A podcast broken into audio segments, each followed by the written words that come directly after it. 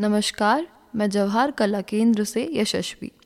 हमारे इस सप्ताह की पॉडकास्ट विजेता हैं श्रीमती वसुधा राजावत, जो कि एक सरकारी अस्पताल में योग प्रशिक्षक के रूप में कार्यरत हैं। और साथ ही आप पोइट्री थिएटर और ट्रैकिंग में भी दिलचस्पी रखती हैं। आज के पॉडकास्ट में हम सुनेंगे श्री रविंद्रनाथ टैगोर द्वारा संपादित पुस्तक साधना। इस किताब के पहले पाठ सौंदर्य साधना का वाचन श्रीमती वसुधा राजावत कर रही हैं। तो आइए सुनते हैं साधना के एक पाठ को। जिन वस्तुओं में हम आनंद नहीं लेते, वे या तो हमारे मन पर ऐसा बोझ होती हैं, जिनसे हम जैसे भी हो सके छुटकारा पाना चाहते हैं, अथवा उनकी क्षणिक उपयोगिता होती है। जो कुछ काल बाद नष्ट होकर अंत में केवल भार स्वरूप रह जाती हैं, या वे उन सदा घूमते फिरते मुसाफिरों की तरह होती हैं, जो हमारे परिचय को क्षण भर छूकर अलग हो जाते हैं। उनका परिचय क्षणिक और निरानंद होता है।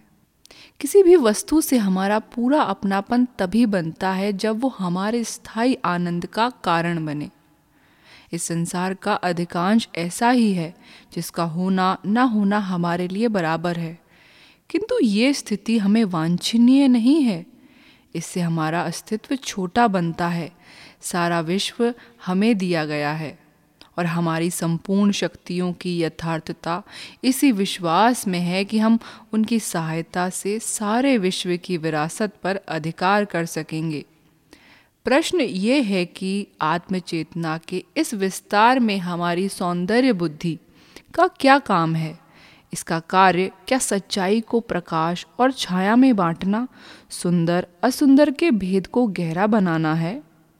यदि यही है, हमें मानना पड़ेगा कि ये सौंदर्य बुद्धि हमारे विश्व में असमानता का बीज बोती हैं और उस एक के भावना के मार्ग में अवरोधक होती हैं।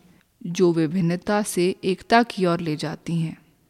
सौंदर्य बुद्धि का ये कार्य नहीं है। परिचित, अपरिचित, रुचिकर, अरुचिकर चीज़ों में गहरा भेद तभी तक रहता है जब तक हमारा ज्ञान अधूरा रहता है। मनुष्य अपने ज्ञान का क्षेत्र प्रतिदिन विस्तृत कर रहा है।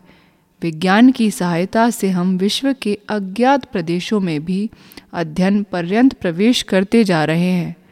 हमारी सौंदर्य बुद्धि भी नए से नए अनुसंधानों का अनुकरण कर रही है। सच्चाई सर्वत्र है। प्रत्येक वस्तु हमारे ज्ञान का विषय है। सौंदर्य विश्व की प्रत्येक वस्तु में व्याप्त है। इसीलिए प्रत्येक वस्तु हमारे आनंद का स्रोत बन सकती है। इतिहास के प्रारंभिक काल में मनुष्य प्रत्येक वस्तु को जीवन का चमत्कार मानता था। उसकी दृष्टि में जीवन का विज्ञान जीवित और निर्जीव के भेद से शुरू होता था। किंतु जब हम जीवन विज्ञान की उस सतह पर पहुँच गए हैं, जहाँ सजीव निर्जीव का भेद बहुत अस्पष्ट सा रह गया है, ज्ञान के प्रारंभिक काल में ये रेखाएँ हमारे ज्ञान वर्धन में सहायक थीं। किंतु अब वे रेखाएँ अनुपयोगी होती जाती हैं। धीरे धीरे ये रेखाएँ भी मिटती जा रही हैं। उपनिषद कहते हैं कि सभी वस्तुएँ आनंद से ही बनती और पोषित होती हैं। निर्माण के इस सिद्धांत को समझने से पहले पहल सुंदर असुंदर का भेद सहायक होता है। परस्पर विरोधी रंगों का भेद ही हमें सुंदर लगता है। सौंदर्य की पृथक अनुभूति गहरे रंगों से होती है। चित्र विचित्र रंगों की चमक दमक, जुदा जुदा रंगों के पंखों की झलक हमारे मन को मोह लेती है। किंतु इन रंगों से परिचय बढ़ने के साथ ये विभिन्नता नष्ट हो जाती है और उन रंगों की परस्पर अनुकूलता, एक रास्ता हमारे सौंदर्य प्रिय मन को अच्छी लगने लगती है। पहले पहले हम सुंदर वस्तु को उसकी परिस्थितियों से अलग देखते हैं किंतु अंत में हम उसे उसकी परिस्थितियों से ही मिला जुला देखने का अभ्यास डालते हैं। तब सौंदर्य के संगीत को हमें मुग्ध करने के लिए ऊँचे स्वर में आलाप करने की आवश्यकता नहीं रहती। तब वो वस्तु अपनी तीव्रता छोड़ देती है और अपने गहरे व्यक्तित्व में छिपे रहस्यमय सत्य से ही हमारे मन को मुग्ध करती है।